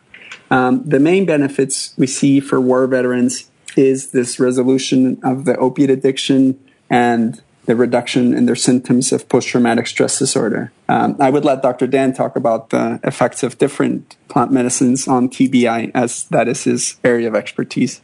Sure. Yeah. No. I, I thank you, uh, Dan. Do you want to do you want to pick it up from there? Yeah, I think Martine's uh, exactly right. There's there's going to be multiple levels and layers in which these medicines help heal. We're looking at the whole self. Okay, you're helping to heal the the psyche, the mental experience of trauma. That's in PTSD. You're helping to heal the physical structure of the brain through neurogenesis and reparative mechanisms that upregulate neurochemistry and have this healing effect. We're not exactly sure, to be honest with you, we're, in, we're not exactly sure how they work outside of that neurogenesis component, which means something called BDNF or brain derived neurotrophic factor Yep. oftentimes gets stimulated and produced by these psychedelics. Uh, ayahuasca will do that. Uh, psilocybin will do that. Psilocybin's got some amazing research when they just did these LSD trials. I think the Royal College of London, where they were looking at a, a new compilation of fMRI scans. When you took a whole lot of fMRI scans and you kind of like stacked them on top of one another, they were curious to see what's happening in the brain. And when you look at a before and after picture, it's similar if you were looking at a cobweb and a really beautifully ornate designed cobweb, and say maybe 10% of the lines in that cobweb were neon and you could see them on the scan. That was before psilocybin. And then after psilocybin, you during and right after psilocybin, you saw the effect of what was happening on that cobweb, and like 95% of the cobweb was highlighted. It was amazingly upregulated increase in neuronal activity and neuronal connections that wouldn't otherwise be made Mm-hmm. like crosstalk communication with different areas of the brain. And then, interestingly enough, too, when you look at that picture, like the brain on psilocybin, it looks really similar to the brain of a child. and how Children right? are always tripping balls. That explains a lot. right, totally, totally. Like, okay, what's the child? The you know, the child's brain is open, curious, accessing all this information, um, like little sponges. Like kids are little sponges. We hear that a lot, and they are, especially if you live with kids. And you just see how much their brains are alive, and they're ta- always taking in new information. They're always making up stuff, and they're always in this like really amazing growth phase. So so that's just one good example of how we've we've seen in small clinical case studies and with people that we've worked with, we've seen extraordinarily potent and impressive healing that happens with the brain, brain trauma, as well as um, the physical and and the, the mental construct of that. And now we're seeing because we have had the advance of science in brain imaging technology, be able to sh- help us see what's actually happening under the skull, so to speak, during these experiences. All of that is on the plus side. What I will say too is it's also important to pace. Somebody fresh out of a TBI or a traumatic brain injury, I wouldn't necessarily say, oh, well, you know, ayahuasca or psilocybin's your first gateway to healing. I would say, well, first let's stabilize the trauma. Let's make sure that you're getting all of the supported necessary therapeutics to make sure that the healing is also happening um, and there, there's not an acute potential exacerbation of that trauma. Um, this is still a really new area of research, and I tend to play it. I tend to be a bit of a renegade and cavalier in some respects, and I also tend to play it safe in other respects. If I don't know, I'm, I'll tend to put myself in the laboratory first. I've had a half a dozen severe brain injuries um, through competitive athletics, one of which I dove off a pier, broke my neck, and had a compression fracture C5. That's how I started med school in a halo. So I in the midst of that, seeing the downregulation of hormones and the downregulation of my neurochemistry after the TBIs, I got really curious about psychedelic research when I had my first ayahuasca experience and I could feel my brain being healed, Yeah. literally. And so now we're starting to see, okay, how can we bring in integrative psychiatry, entheogenic research, and traumatic brain injury recovery, as well as addiction recovery? Like, that's a really amazing interweaving of new medicine. That's why we're seeing this renaissance in psychiatry as well as in rehab medicine. So I wouldn't, so again, that's kind of a long-winded way of saying it's important. The psychedelics have their place for TBI repair after we've done the stabilization protocols and somebody's at, resolved from their acute injury and in the midst of a supported, multi-layered, integrative approach. No, definitely. And uh, I mean, I think there's it's just a pretty basic risk benefit analysis, right? I mean, there's there's very limited downside and potentially high upside to starting slow, and there's the opposite for starting too fast. right? Yeah, It's yeah, like, oh, you tore right. your ACL. Great, let's do some box jumps. It's like, no, no, no. Let's Right, uh, let's not do the box jumps first. Right, And one thing, stepwise. one one thing you mentioned that was very uh, resonated with me was, and again, we're getting. I would just ask everybody listening to just suspend your like scoff reflex because I've been in that position also. But when you have the first person experience, just from a sensory perspective, you described, you know, your brain being healed, right? And it's kind of like, well, come on, like, how would you know that? But I had a very similar experience once where I felt this cooling sensation directly on my right dorsolateral prefrontal cortex, like exactly there. And the reason I know that location is because uh, I've done some experimentation as a subject, also as an experimenter, with um, Adam Gazzaley, who I had on this podcast, who's a world class, very famous neuroscience researcher, runs one of the top labs in the world at UCSF, has been on the cover of Nature and so on, and uh, did yeah, transcranial direct current stimulation, uh, so TDCS. And when you place, I think it's the uh, anode on the dorsolateral, dorsolateral prefrontal cortex, uh, it's a very, very similar sensation, interestingly enough. And that has been, that is also implicated for potential use in PTSD. So it's it's really fascinating when you start to spot these potential parallels or synergies between these different modalities, right? Um, and of course, the language is different, so the neuroscience might be more readily accepted, but it doesn't make the medicinal path any less valid. It just is harder to sort of capture uh, potentially uh, and measure in the way that you might measure, say, voltage or wattage or whatever it might be, doing something like TDCS. So let me let me uh, let's do this. I want to ask just a couple of rapid fire questions. You guys have been very generous with your, with your time, and I'm sure we'll we'll talk more about this, uh, probably privately and, and potentially do a, round two with this. But let, let me ask just a, a couple of questions uh, for for both of you, and maybe Dan, we'll talk. We'll start with you, and we'll just go back and forth here. So, when you think of the word successful, who is the first person who comes to mind? Um, my first mentor, uh, Roger Bell, who is a chiropractor. And why, why is he the first person who comes to mind?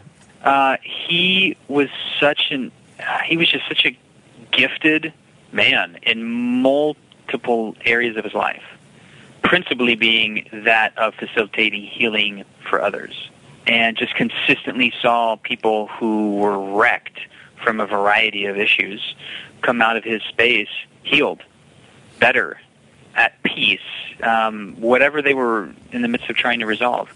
He had just he had cracked the code, so to speak, in in the the physician to client relationship and what it takes to actually facilitate healing for another person. And it was um, he's he's consistently been just one of the most uh, inspiring people to me. Is he is he still practicing or is he passed? He's passed away. I'm sorry to hear that. Martine, who- when you think of the word successful or hear the word successful, who's the first person who comes to mind for you? I would say Elon Musk. Uh, I, I really admire entrepreneurships and entrepreneurs and kind of the, the change that they bring about in the world. And he's definitely a visionary that has, you know, come to the United States to fulfill his dreams and this has changed various industries. So Yeah, he's uh, he's very good at betting the farm repeatedly.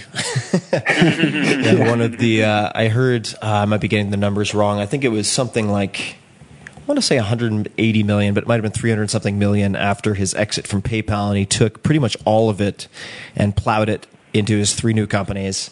You know, SpaceX, Solar City, and Tesla. And uh, rumor has it he had to borrow money to pay for his rent because uh, which which seems unlikely, but it does make for a good story. Yeah, Elon's amazing.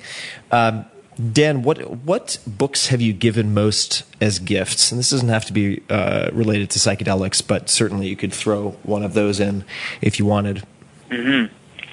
Uh, well, most recently, Mating in Captivity.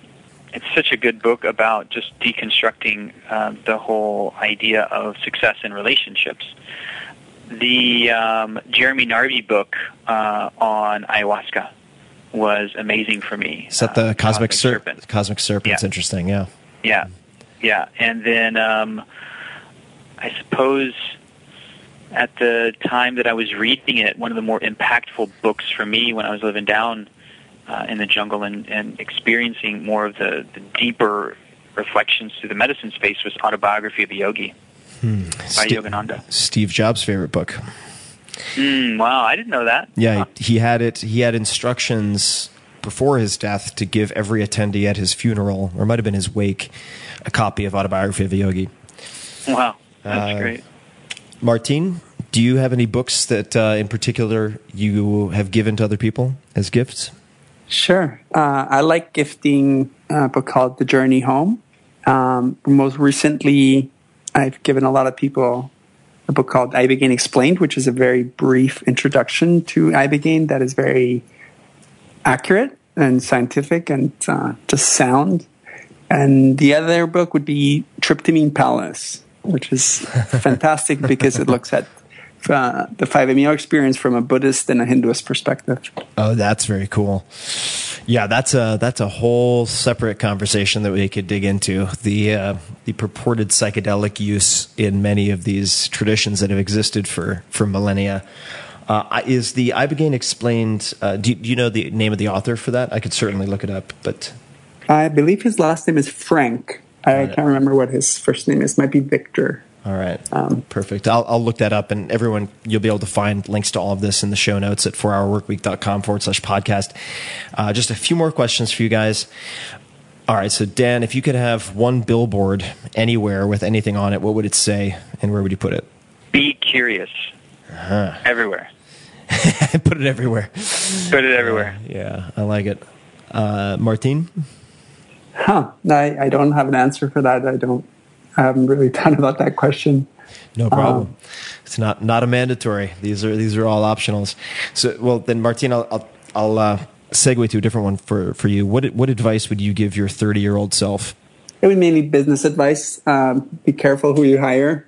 Hire the right people. Be really diligent in your exploration of their backgrounds.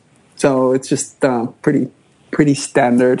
I guess it comes from personal advice. experience of being burned. But Yeah, no, for sure. And I'll, I'll just throw out a recommendation for those people who have maybe had the same experience or are looking to avoid that. There's a very good book called Who, W H O, that a number of my startups have used for hiring practices, which is basically a streamlined.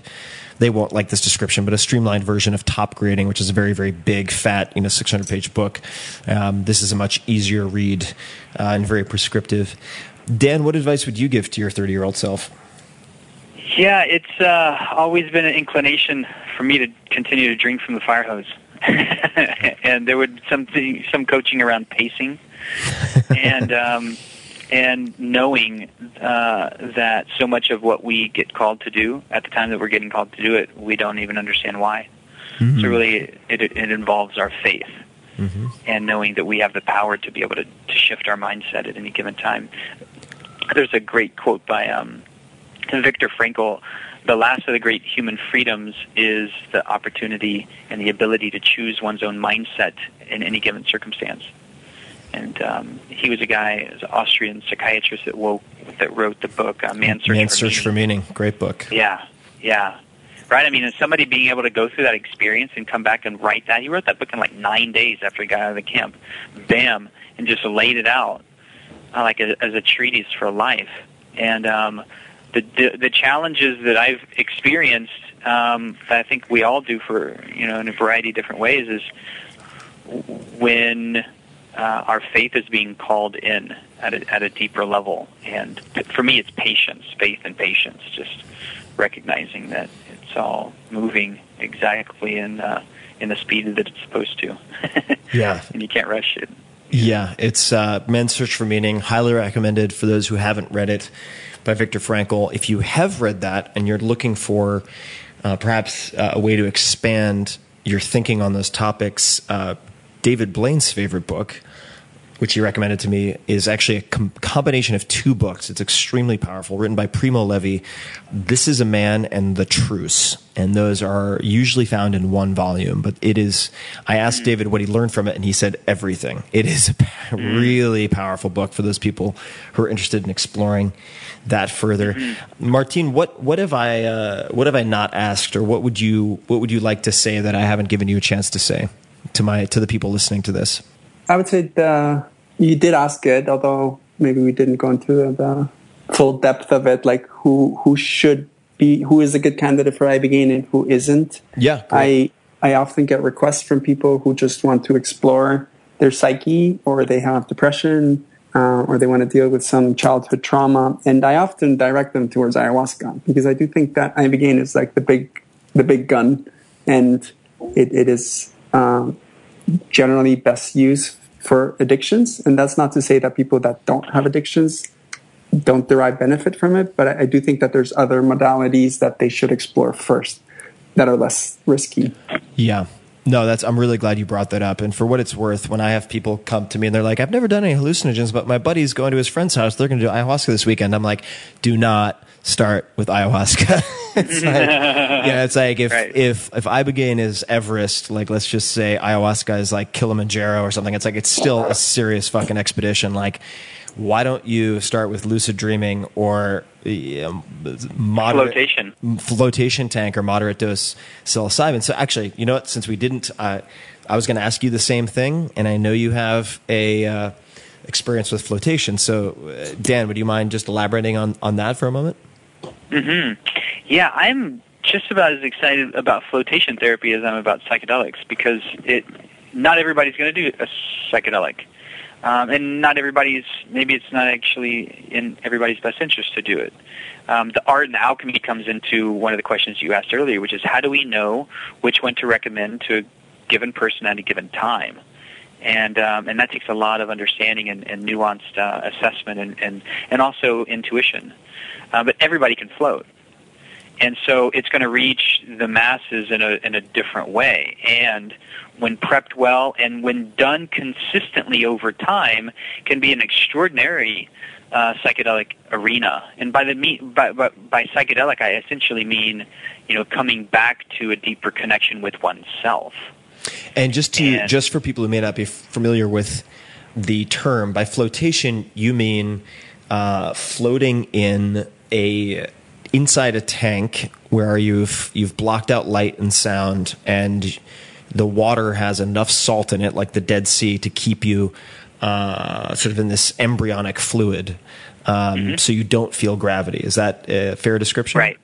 Yeah, it's it's the first time that we've been without sensory experience, sensory environmental stimulus since we were conceived. There's no sound, no sight, uh, no temperature gradient, and no gravity. Right. So all of the brain's mechanisms and energy and, and, and searching and, and gating information from the environment is relaxed so that everything that was in the background, kind of behind the curtain, can now be exposed.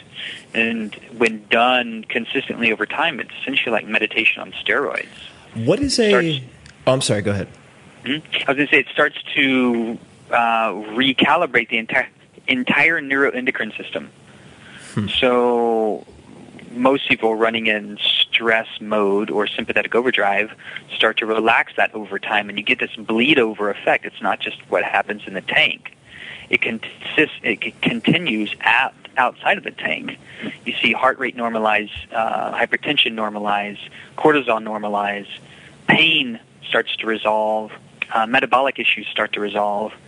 Uh, it's a really phenomenal modality, and there's another resurgence of that now uh, up in the mainstream on uh, flotation therapy and its myriad of benefits. Probably in no small part due to Joe Rogan's carrying of the torch. yeah, totally right. I know very- it's interesting. He's been really big in that, and it's a nice entry point for people who have never done a psychedelic because it starts to get you close with your stuff. And are you comfortable in the dark, in the unknown, yeah. in the mystery? That's and- actually a really good point. It's like if you can't handle a flotation tank, you're not ready for being strapped. you're not ready to be strapped to a rocket ship that you can't turn off. Yeah, yeah. Uh, like one of my one of my teachers, Don Howard, says the white knuckle sleigh ride. It can it can get a little intense, and and the float and the tank can tell you like where you are in the midst of that. And so that's a great entry point. And then and then there's some more entry level psychedelic experiences to have too, like LSD and MDMA and psilocybin. Um, when held well, and LSD has thousands of case reports in the 50s, 60s, and 70s of being used as a psychotherapeutic aid like, wow, it was amazing. Like Stan Grof did thousands of cases, and then when it became illegal, he went to holotropic breath work, Right. and that's another modality. I mean, there's there's so much that's coming online right now, and uh, it's just a really exciting time in, in general to be in this field. And uh, absolutely, and I would say just a, a couple things. So on the LSD front, not not a substance that I use much, uh, if at all, uh, because I prefer to use the compounds that, like you said, have that kind of natural, um, sort of dose dependent, like self limiting aspect. Uh, because you'll puke your brains out or something like that with, say, like you know ayahuasca or or, or fill in the blank with some of these plants that have existed for millennia um, been used probably for just as long, uh, or they've existed for longer than millennia, but they've been used by humans for that long. Uh, it, in the uh, the psychedelic explorer's guide, I think is a very interesting read for a lot of people who may not be familiar with the logistics and ideal or optimal logistics of uh, a guided experience with supervision for some of these substances, and it looks in depth at the, as we said, the set and setting.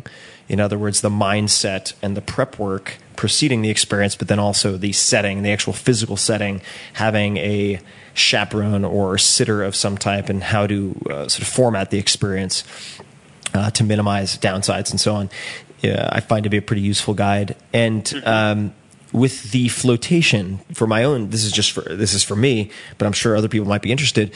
I've noticed, for instance, with transcendental, uh, transcendental meditation uh, or other types of meditation, uh, there's there's a for me personally kind of a uh, a trip point after a week of continual meditation at least once a day. So I'll have, you know, 20 minutes the first day, 20 minutes the second day, all the way up to day five, six, or seven.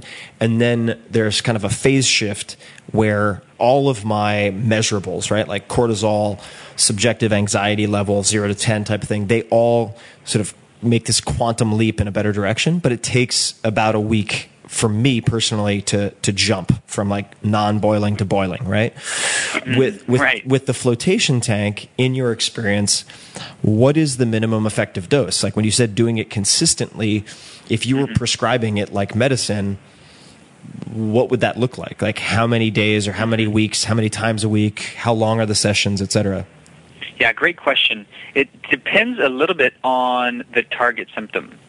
So for the mind, anxiety, insomnia, yeah let's um, let's fo- yeah, mental definitely. chattering, that can be supported and, and significantly uh, improved in anywhere between three and seven sessions. And those stacked two to three a week. So if you did two to three a week for three or four weeks and you really compressed upwards of seven to eight sessions in that time, you the majority of people would see a significant benefit. how long target are the sessions uh, typically an hour, um, but that's just for ease of scheduling. I, I recommend if people are able to get in there, do a two-hour float. Most people find a lot of benefit, exponentially more so between one hour and two hour. And two hour can be a bit of a threshold. You get into a three-hour float, some people start to get a little antsy and want to and are ready to get out. Yeah, right. yeah i can And then for pain, it's actually a little bit further, like seven to ten sessions, Got it. because there's there it starts to repair the body's relationship with itself. It's as well as, and this is again some of the theory, um, but we, we're starting to see some of the research show that this is true. Repair the body's uh, own opioid production, its own pain molecule production. And um, and then uh, I've I've had clients and friends and family that have talked about significant trauma resolution in the midst of that too, like replaying old traumatic patterns, similarly to what you would see potentially experienced in an ayahuasca ceremony. Now that might take a bit more of the floats, may, maybe between like five and ten floats to really start to get in there, and them spaced relatively close together. You might get the benefit of like maybe one super strong, very potent, and really well held ceremony of something like ayahuasca, but you can start to see benefits in the same kind of arena because when the body just starts to relax, its constant survey of the environment, then the natural exploration is inward, and then it mm-hmm. starts to go deeper and deeper into the psyche and into the mental constructs and the subconscious. And then it gets really juicy. So I typically say two to three floats, however much your schedule is able to squeeze in there, and do that for a month, mm-hmm. and then see what happens. And it. I, I, I, if I'm going to be extraordinarily surprised if you didn't see anything happen and it wasn't beneficial. And I've never had anybody come back and say, "Yeah, that didn't work." Don't shave an hour before you go to do a float session. right, definitely. you will feel that, and it won't be won't be pleasant. It will interrupt the experience. uh, so, guys, I want to let you get on uh, with your evenings. So, I will uh, finish with a, uh, a a question that I ask pretty much everyone, which is, do you have any ask or request for my audience? And we're going to get to where they can find more about what you're up to and so on. But uh, if you could ask the people listening to to do anything or make a recommendation, um, what would that be? And I'll I'll start with you, Martin. Uh, the specific ask would be uh, to support a study that we're doing on war veterans and Ibogaine. We're doing some pre-Ibogaine brain scans. We're doing a type of scanning called SPECT scanning, and then we're going to look at their brains afterwards. So if you or a loved one are a veteran suffering from opiate addiction and are interested in participating in the study, to please get in touch with us. And where can where's the best place for people to go to learn more about that? So the our website is crossroadsibogaine.com and the number is 866-956-7756. Great. And Ibogaine is I B O G A I N E. Correct. crossroadsibogaine.com and, and I'll put these all in the show notes everybody and I'll give that URL in just a moment but uh, Dan what ask or recommendation would you have Uh, I appreciate um, Martin's suggestion, and, and he kind of stole my thunder because that's the one I was going to say. um, and um, I think Maps is doing some amazing work, and being able to support those guys um, because it's it's they're pushing the envelope forward in the arena of medicine as we know it that's going to be able to, to help a huge number of people have an entry point into the psychedelic sciences and understand the benefit of some of these medicines that have been culturally prejudiced against for so long. Uh, and when we become more and more integrated, when we become more and more resolved of our trauma, and we become stronger within our own personal empowerment, we just we see the next evolution of our experience as a culture, which is essentially moving to a place where we remember how to all live well together. And I think there's still a lot of healing um, worldwide in that regard, and people see us in the states as a leader in the field of personal development. well what, what's what's so interesting to me also is the uh, irony is overused here but the, how far the pendulum has swung from a sort of innate tribal uh, social existence to a digitally connected, highly isolated, anxiety ridden existence, and how we're using tools from these kind of pre industrial societies to, in some capacity, return to a communal tribal mindset. it's just, I don't know, it's very interesting um, to see that kind of gravitational or even sort of genetic pull in that direction. It's really, really, really interesting. I'll close out with asking you both where people listening can find uh, you online, where they can find you on on social, whatever you want to offer. Uh, Martin, let's let's go with you again, and feel free to give out whatever you'd like. So again, our website is crossroadsibogaine.com. The word crossroads and then ibogaine, I-B-O-G-A-I-N-E. And our number is 866-956-7756. Great. And uh, Dan, what about yourself? Um, you can find me on Twitter, Dr. Dan Engle, D-R-D-A-N-E-N-G-L-E,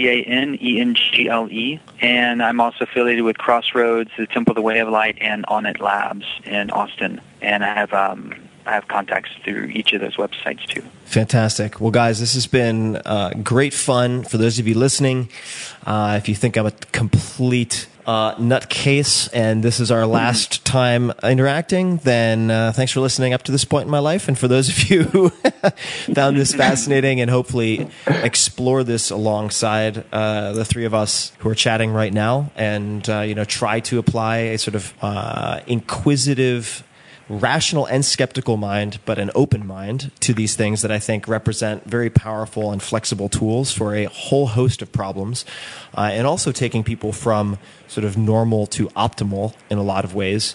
Then uh, I wholeheartedly thank you for listening this far and invite you to join the conversation and uh, check out everything that we discussed in this call, whether that's maps, crossroads, or others. Uh, be sure to check out the show notes, 4hourworkweek.com forward slash podcast, all spelled out. And we will have all the links you could possibly want, including links to all the websites, Twitter handles, and so on. But, uh, gentlemen, thank you so much for the time. I really enjoyed it. Mm, great. Thank you too so much, Tim. It's been great. Thank you, Tim. All right, guys. Awesome. Until next time, and everybody listening, thanks for listening, and talk to you soon. Hey guys, this is Tim again. Just a few more things before you take off. Number one, this is Five Bullet Friday. Do you want to get a short email from me? Would you enjoy getting a short email from me every Friday that provides a little morsel of fun before the weekend? And Five Bullet Friday is a very short email where I share the coolest things I've found or that I've been pondering over the week. That could include favorite new albums that I've discovered. It could include gizmos and gadgets and all sorts of weird shit that I've somehow up in the uh, the world of the esoteric as I do.